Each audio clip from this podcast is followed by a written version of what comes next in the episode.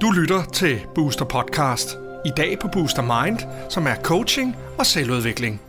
Hej Rakel. Hej. Hej. Øh, jeg sidder her øh, med Rakel Røst, som har øh, startet et fantastisk initiativ, som hedder Læs for livet, som efterhånden har nogle år på bagen, Ja. og øh, som samler bøger ind til udsatte, både børn og unge, og faktisk også nogle voksne. Så øh, vi sidder her, fordi jeg skal høre din historie, hvordan du kom i gang med at, øh, at, at skabe Læs for livet, og hvordan det gåede jer, og ja, hvad du har lyst til, at verden skal vide om det, I har, øh, I har fået skabt her. Det er jo kæmpe stort. Jeg er jo lige kommet ind ad døren og bliver vist rundt, og det er som en sådan, øh, sådan Harry Potter-agtigt, og så går man ind i noget, der bliver endnu større og endnu større. Der er masservis af bøger her, så det er, altså, det er et helt fantastisk initiativ. ja. Så jeg glæder mig til at høre noget mere om dig. Jeg har jo været inde og lure lidt på jeres hjemmeside, men øh, jeg elsker jo at møde historierne bag ved historierne. Så øh, måske du vil starte med at fortælle lidt om dig selv. Ja, øh, jeg er vokset op i en meget dysfunktionel familie mm. Øh, med nogle meget religiøse forældre. De var mormoner. Og øh, der var utrolig meget social kontrol og et meget negativt miljø på forskellige måder. Min mor havde et medicinmisbrug, og min far han var patriarken, der dominerede og øh, sagde, sid ordentligt med dit tøj, og Ja. hele tiden øh, udstelte ordre. Øh, og midt i alt det, så var biblioteket mit åndehul. Ja. Et sted, hvor jeg kunne komme hen og slappe af.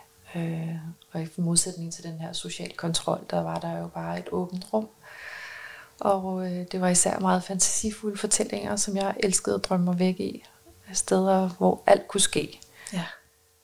Og, øh, og det har jeg taget videre med mig, den her kærlighed til bøger, mm. og også til udvalget af bøger. Ja. Og få lov til at, at røre og læse bagsidetekster og lade sig inspirere. Ja. Og øh, jeg blev endt med at blive anbragt, da jeg var 16 år. Og der var ikke nogen bøger. Nej. Ikke en eneste bog. Og ja, der lå heller ikke noget lokalt bibliotek i nærheden. Så der mistede jeg virkelig læsningen som sådan en øh, overlevelsesmekanisme. Og i løbet af de par år, som, øh, hvor jeg boede der, der øh, holdt jeg op med at læse. Der var ikke nogen, der spurgte til, hvordan det gik i gymnasiet, og jeg droppede ud. Og endte så med, at jeg kom på bistandshjælp og blev gravid som 19-årig og havde sådan en social derute. Øh, men så fik jeg jo heldigvis min søn og kunne gøre rigtig meget for ham, som jeg ikke kunne gøre for mig selv. Ja. Øh, og begyndte at læse igen og tog en uddannelse. Øh, men den her oplevelse, både med hvor meget bøgerne kan gøre, og så er det manglet på den ungdomspension, hvor jeg boede. Mm. De har ligesom rumsteret de to oplevelser i Ja. mig. Og på et tidspunkt, så var jeg meget forarvet over den politik, der foregik, og jeg synes, folk, var en, der styrede vores land, var ja, uforstående og sparket ud efter de svage. Jeg tænkte, nogen bør gøre noget, og var ophidset og tænkte hele tiden med pegefingrene ud af. Altså, nogen må ligesom stille op og prøve at skabe nogle forandringer. Ja. Og så gik det lidt op for mig, at jeg også er nogen. Ja. at vi alle sammen er nogen. Det er noget fantastiske indsigt, når man finder ud af, at man selv er nogen. Ja. Ja, så jeg vil gerne gøre en forskel. Mm. Øh, men først kunne jeg ikke rigtig finde ud af, hvordan jeg skulle gøre det. Jeg var stadig studerende på det tidspunkt. Og havde ikke nogen penge. Det hvad plejer at være penge, man skal bidrage med. Ikke? Jeg læste litteraturvidenskab. ja, selvfølgelig. ja. Hvor er det smukt. det, det giver mening. Ja. Øhm, og så med mine oplevelser om, at litteraturen kunne, og den der mangel på bøger, der var, det, det sagde ligesom klik. Ja. Plus jeg har udgivet to børnebøger for nogle år siden, og vidste, hvor mange bøger der er ekstra i bogbranchen. Bare altså forfatter for frie eksemplarer, det gør mm. oversættere, korrekturlæsere og alle mulige andre mm. også, ikke? og forlagene makulerer bøger. Ja. Øh, Så der var det her overskud, som, som kunne bruges. Og så gik jeg bare i gang, skrev ud på Facebook, om der var nogen, der havde bøger, og ringede rundt til nogle ja. institutioner. Og, Og hvor langt er vi tilbage her, tidsmæssigt? 2012 Ja. startede jeg op. Og så har jeg jo ikke noget kørekort, så jeg cyklede rundt i København havde bøger i cykelkurven, Ja. eller hvis der var nogen, der havde rigtig mange bøger, så var jeg ude og hente dem i rullekufferten. Ja. Øh, så det var den spæde start. Og der oplevede jeg jo så også, når jeg var ude på institutionerne, at der virkelig manglede bøger. At jeg havde fat i noget større her. Det var ikke kun min egen ungdomspension, der havde haft det problem. Mm. Så det, øh, det motiverede mig rigtig meget til at, at gå i gang med det. Og så nu har du jo, øh, hvis vi sådan kigger helt frem til nu, så øh, har du jo 40 frivillige Ja, det er vokset helt vildt. Så det, er jo- der er jo sket noget. Så hvad, hvad er sådan, hvis du skal lave en hurtig tidslinje fra, fra 12 og frem til nu, hvad, hvad, hvad, hvad, er det, hvad er der så sket fra du kørte rundt med cykelkurven og frem til det her egentlig ret store sted på Østerbro og det fine kort, øh, der hænger herude, hvor man kan se alle dem, der har fået bøger øh, alle de steder i Danmark, men også et par andre lande, der har fået bøger. Hvad, hvad, hvad er der sket sådan? Hvor længe kørte du selv rundt? Hvor hurtigt fik du nogen med i, øh, til at brænde sammen med dig? I starten var det jo bare mig i halvanden år. Så Mm. begyndte jeg at få et par stykker, som hjalp mig med at sortere bøger og så videre. Øh, og så begyndte jeg og en anden at lave en, en ansøgning, hvor vi kunne søge nogle penge hos Ja. ja. Egmontfonden. Og det lykkedes endelig efter et år. Og så fik vi over 6 millioner, Ja. som betød, at vi kunne flytte ind her i den her store bogkælder på Østerbro. Og så også, at jeg kunne få løn for det. Fordi det var simpelthen så vigtigt. Jeg var, jeg var ved at slå mig selv ihjel til sidst. Ja. Fordi jeg skulle knokle så meget, og skulle prøve at tjene penge ved siden af til at overleve. Så, så nu er det jo sådan en, en drøm at få, kunne få lov til at, at leve af det, som jeg brænder for. Ikke? Ja. Så det var virkelig det store vendepunkt. Mm. Og så kan jeg sige, altså det betyder jo også, at vi kan donere biblioteker til hele landet. Ikke? Mm. Og hvert sted er vi jo så ude og besøge børn og de unge, når det giver mening, hvis det er et sted, de bor længere tid. Ja. Fordi vi har fundet ud af, at det er så vigtigt, at de får en stemme. Ja. At vi ikke bare sidder herinde på kontoret og tænker, at vi ved, hvad børnene og de unge der på den institution i Esbjerg kunne tænke sig. Så i stedet for rejser vi rundt, og så spørger dem, hvad skal det være for nogle bøger, for at du Ej, har lyst til fedt. at læse. Ja, jeg forestiller mig også, at nogle af de børn, som måske har en, en lidt, lidt tof baggrund, kan føle sig øh, meget set og hørt, når der kommer nogen og faktisk spørger til, hvad, hvad de går og drømmer om og, og, og sidde med mellem hænderne. Det oplever vi i hvert fald, at, øh, at de netop øh, åbner meget op os. Ja. Og øh, der var for eksempel en pige, som startede med at sige, at hun gerne ville have om bøger om One Direction og om heste. Og, og så mærkede hun sådan lidt på mig, hvor jeg var hen, om hun kunne have tillid til mig. Mm. Så var det jo sådan, ah, var der også noget om mor og far, der var sure på hinanden i retten. Ja. Eller noget om at have epilepsi eller angst. Øh, og der kan den der bogsamtale noget, fordi ja. det handler faktisk ikke om hende, det handler om bøger, hvilke nogen hun godt kunne tænke sig. Øh, så der er en enorm intimitet i det der også. Og så er det jo sådan en fornøjelse at kunne komme tilbage, øh, og så finde de rigtige bøger til hende og sende over. Og så kan hun bruge litteraturen på den ja. måde der. Og det er ikke sådan en konfrontation, som det er hos en psykolog, hvor man skal sidde og øse ud og se i øjnene og gøre ved. Man kan ligesom have sit eget private rum med en bog. Ikke? Mm. Men det blev terapeutisk alligevel på sin meget fine måde. Ja. Øhm, selvom at det, ligesom du siger, ikke bliver sådan en konfrontation. Men hvordan foregår det så i praksis? Er det, at du er ude og spørge øh, og opsøge og spørge, kunne I tænke jer at få bøger fra os, eller, eller kontakter folk dig, eller er det et mix, eller hvordan, hvordan foregår det i praksis, når man sidder og, og, og tænker, det her giver virkelig god mening for det her sted, jeg kender, eller det sted, jeg arbejder, eller sådan, hvordan foregår det i praksis? Øh, på vores hjemmeside har vi et ansøgningsskema, Ja. øh, som, så vi modtager jo de her ansøgninger og tager stilling til dem, men samtidig så opsøger vi jo også Mm. selv nogle institutioner. Øh, det kan for eksempel være, at vi har fået penge til et projekt, hvor vi kan få lov til at sætte fokus på krisecentre. Så ringer ja. vi selv rundt og finder krisecentre, ja. som kunne øh, tænke sig at få bøger. Så det er lidt en kombination. Ja. Så det vil sige, at hvis nu for eksempel man kender til et eller andet sted, hvor man tænker, at det vil give god mening, fordi jeg ved, at de har ikke så mange penge, eller de har ikke økonomien til for eksempel selv at fylde en bogreol, så, øh, så handler det egentlig bare om at komme ind på jeres hjemmeside og søge om det. Og hvad skriver man så, hvad det er, man søger, eller har I en samtale med folk efterfølgende, eller hvordan? Øh, der er nogle få spørgsmål om, Mm. hvor meget der bliver læst i forvejen, mm. og hvilke nogle bøger I har, der, der er. Øh, det er et meget overskueligt ansøgningsskema. Ja. Og så hvad laver vi lidt evaluering også, bare for at se, hvordan ser det ud med læsningen før, og hvordan ser det ud med læsningen bagefter, Ja. så vi kan se, om det virker. Ja, at det rykker noget. Ja, Ja, det er spændende også at få den del af det med. Og hvad er det sådan, hvad, hvad er det sådan, ikke sådan meget statistisk, men hvad, hvad, hvad er det primært for nogle institutioner eller, eller steder, I har været ude med bøger? Hvor, hvor er det ligesom, du ser, når det her, der er det, det helt store sorte hul, hvor der virkelig har, har været mangel? Eller er det bare generelt, re- altså de fleste steder, der ikke har prioriteret at, at have masse bøger? de fleste steder prioriterer det ikke, men jeg vil Nej. sige, lige så snart, at børnene selv kan læse, så er det ligesom om, det bliver droppet. Altså, der er mere sådan en kultur, hvor man læser højt for børn, når de er små. Ah, ja. Men øh, lige så snart at de har lært det hen i skolen, så, så er der bare ikke flere bøger til den Nej. aldersgruppe. Så når de er 9-10 år eller sådan noget, så er der ikke nogen bøger til dem. Nej. Og det er rigtig sørgeligt. Og især for udsatte børn og anbragte børn. Når vi kommer ud til dem, så er det jo tit nogle lidt ældre børn. Man bliver gennemsnitligt anbragt, når man er 12 år. Det er meget sent. Ja. Øhm, og det er lidt et problem, for det er faktisk kun 50 procent af anbragte børn og unge, som får øh, folkeskolens afgangseksamen.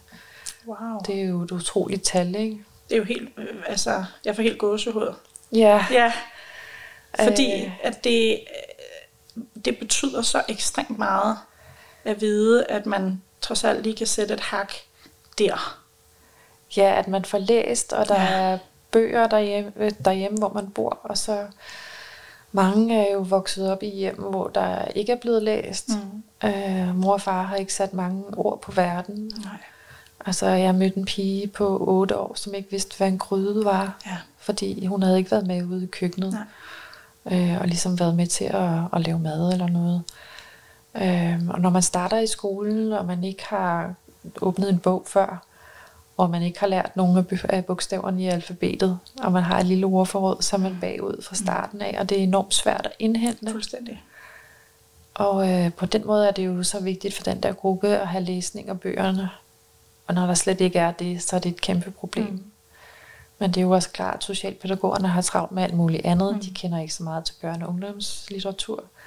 Og så koster sådan en bibliotek rigtig mange penge. Ikke? Mm. Så vi har klart fundet et sted, hvor vi virkelig kan, kan give sådan et læseløft. Ja. ja, fordi det er jo faktisk en anden ting, som jeg synes er interessant. Øhm, det er jo lige præcis det der med, hvad gør man med det, altså med det selve det praktiske i læsningen? Fordi jeg forestiller mig, at der er, eller det er jo ikke kun noget, jeg forestiller mig, men det skal jo være sådan, at rigtig mange af de udsatte børn har læseudfordringer. Øh, hvad gør man så, hvis de ikke kan? Altså, hvis de ikke, øh, hvordan, hvordan knækker man den kode? Fordi I kan jo ikke gå ud og lære alle børn at læse alle steder. Hvad, hvad, hvad, hvad, gør, hvad gør I herfra, for at, altså, at, de, at det ikke bare bliver en ting, som de så sidder og tænker, jeg kunne godt tænke mig at, at, at vide, hvad der er her, men jeg kan ikke decifrere, hvad det er, jeg sidder med mellem hænderne. Ja, Altså, kan I ramme lave, lave, lavere niveauer? Kan I, altså, forstår du, hvad jeg mener? ja Ja, det er jo lidt, lidt, lidt, lidt, lidt, lidt spicy problematik i virkeligheden, at man gerne vil læse, men hvis man ikke kan. Ja. Altså, når vi er ude og besøge et sted, så har vi altid en kuffert med med bøger, for eksempel, mm. Som vi lægger ud. Øh, og der vil altid være nogle tynde, let læste bøger, og nogle tykke, øh, så man kan se ligesom, at der er forskellige niveauer. Og så bliver de jo også bedt, de der børn og unge, om sådan, hvordan skal det, kan du bedst lide nogle af de tynde, lette bøger, eller nogle af de større, mm. og så kan de ligesom vise mig eller en af de andre litteraturguides, hvor de ligger hen læsemæssigt, uden at vi behøver at spørge, er du dårlig ja. til at læse? Ja. Ikke? Øhm, og så finder vi lidt læst til dem. Og heldigvis så kommer der flere bøger, som for eksempel har en 13-årig hovedperson, men den er så let, så man kan læse den Ja. på anden klasses niveau. Ikke? Ja. Så vi finder den slags bøger også. Vi har faktisk lavet et ret fedt projekt med Gyldendal, Mm. øh, fordi at der manglede nogle af de her lidt læste til, til de ældre, øh, hvor vi har spurgt 100 udsatte unge om, hvad det skulle være for nogle bøger, de havde lyst til at læse. Hvad skulle den så handle om? Og så lavede, sendte vi sådan nogle spørgeskemaer ud. Øh, og så kiggede vi på resultaterne af de her svar på ønskebøgerne. Og så øh, lavede vi en workshop for en masse forfattere, Ja. som efterfølgende skrev nogle bøger, let læste bøger.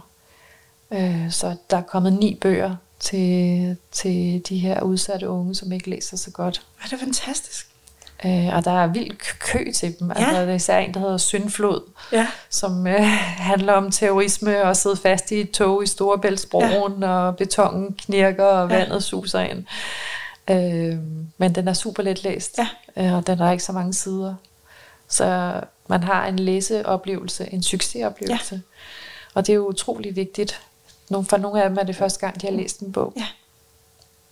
Jamen det er jo sådan noget, som jeg synes er rigtig interessant, det der, fordi at nu har jeg siddet og, og tittet lidt rundt øh, på sociale medier, også for at få en, en følelse af, hvad er det, der rører sig blandt øh, forældre, hvad er det, der rører sig øh, blandt, øh, blandt øh, skoleelever omkring læsning. Og ekstremt mange, særligt forældre, skriver, at det er enormt svært for dem at få deres børn til at læse.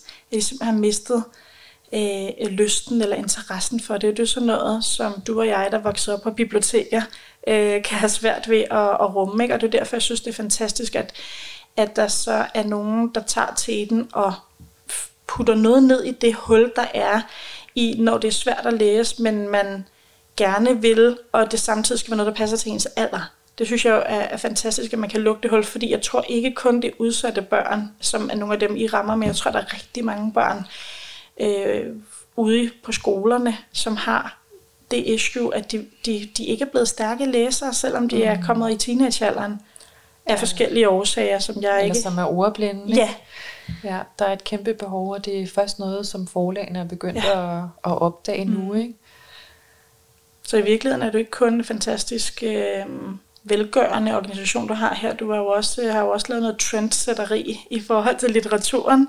Altså det er meget, øh, det er meget interessant, og en, og en lidt anden vinkel på tingene, at man kan ende med at, at lave noget selv, og ikke kun at samle ind. Hvis nu der sidder folk derude, som synes, det lyder rigtig spændende, noget de har lyst til at bidrage med, øh, og har lyst til at komme med bøger, eller øh, man kan jo også aflevere bøger Ja. øh, andre steder end her på, øh, i København. Hvad, øh, hvad, hvad anbefaler du så folk at gøre, og hvad er det for nogle bøger, I leder efter? Så vi har øh, 60 indsamlingssteder i hele landet. Mhm. Fortrinsvis folkebiblioteker, som samler ind øh, Ja. for os. Og øh, det er faktisk alle slags bøger, som Ja. vi søger, fordi det er, man er anbragt tit i alderen fra 0 til 23 år. Ja. Og vi også kommer ud på krisecentre for eksempel, hvor det også Ja. er de voksne, som læser. Og af sprog, så er det jo engelsk og arabisk, Ja, som vi også gerne vil, vil have. Øh, både fordi der er jo de der unge, som øh, læser meget på engelsk, men mm. også fordi vi har lavet nogle projekter, for eksempel i, i Afrika og øh, arabisk. Der er rigtig mange tosprogede også, som øh, ikke læser så godt dansk, som jo også stadig fortjener at have Ja, nogle selvfølgelig. gode læseoplevelser. Ja. Øh, det er vigtigt for os, at bøgerne er i god stand. mm. De skal inspirere til læselyst. Øh, Så der skal ikke øh, mangle en side, eller Nej. Være bussemand i, Nej. Som en dreng det sagde. være... Nej, han skal en gad han egentlig godt at læse, fordi de var Ja. så fine, ikke? Ja. Fordi før manglede der en side, eller var bussemand i. Ja. Øhm, og der skal heller ikke stå kasseret i en bog til et udsat Nej. barn. Så, så det er vigtigt for os, at det er en rar oplevelse mm. at sidde med de bøger. Ja. Så det vil sige, at man kan komme her, hvis man er lokal, her på øh, Østerbro på Bogensegade, eller man kan øh, kigge på hjemmesiden, hvor der er en liste over biblioteker. Jeg så blandt andet bi- biblioteket i den by, hvor jeg bor, øh, er med. Så det er, jo, øh, det er jo sjovt at se, at i virkeligheden er der noget, der har været lige i nærheden af mig, uden jeg har været klar over det. Ja, der er flere steder, end man lige tror, ja. som samler ind. Ja. Hvor meget, øh, altså jeg forestiller mig nu, I har så mange biblioteker, og I har 40 øh, personer, der er frivillige her. Hvor, meget, øh, hvor mange bøger suser der igennem her? Altså, og her, altså igennem systemet og ud til, til børnene? Vi sender cirka 500 bøger ud om ugen, så der er Wow. virkelig gang i det. Så bøgerne kommer ind, og så bliver de hurtigt sendt ud igen. Ja. Øh, og vi har jo en kæmpe bogkælder med 60.000 bøger, og alligevel mangler vi hele tiden nogle bøger. Ja. Øh, og det er jo også fordi, så har vi fået 100 samme titel fra ja. et forlag, og det tager jo et stykke tid ikke? Ja. at få det ud. Øh, og så også fordi, der, vi har brug for sådan et bredt udvalg. Der er altid nogle børn og unge, som kommer med nogle ønsker, man ikke lige kunne regne med. Ja. En dreng, som er vild med gamle danske skuespillere, som Dirk Passer. Ja. Eller en, som gerne vil have en planteskole, når han bliver stor, og ja. gerne vil have bøger om rosenbuske, eller hvad det nu er. Øh, vi havde også en dreng, som gerne ville have sådan et øh, lastbilsfirma, når han blev voksen. Øh, og det skulle fungere rigtig godt, så han ville gerne læse noget om salgsteknik, og hvordan ham, der lavede Just Eat, gjorde det, Wow. og den slags. Ja. Så, øh, så det er ikke altid, man lige kan regne ud, Så hvad Jesper sig. når du sidder og hører øh, den her podcast, så sender du lige nogle af dine øh, bøger afsted til Rakel. Fantastisk. Jamen, øh, jeg synes, det været øh, helt eminent at komme herind. Jeg var godt klar over, at der ventede mig noget rigtig positivt. Jeg elsker bøger, og jeg elsker fede initiativer, men det her, det går jo, det er jo totalt over min forventning. Tusind tak, fordi du har lyst til at øh, få besøg af os, Ja. Booster Universe. Og, Det var en øhm, fornøjelse. jeg håber, der sidder folk derude, som har lyst til at bidrage, eller gå deres boghylde igennem og tænke, den her, den, øh, den skal der videre og have nyt kærligt hjem. Så er det altså bare at gå ind på jeres hjemmeside tre gange læsforlivet.dk og så øh, bare tage den derfra. Så tak for din tid. Tak. Du har lyttet til Booster Podcast. Du kan høre flere podcast på boosteruniverse.com podcast.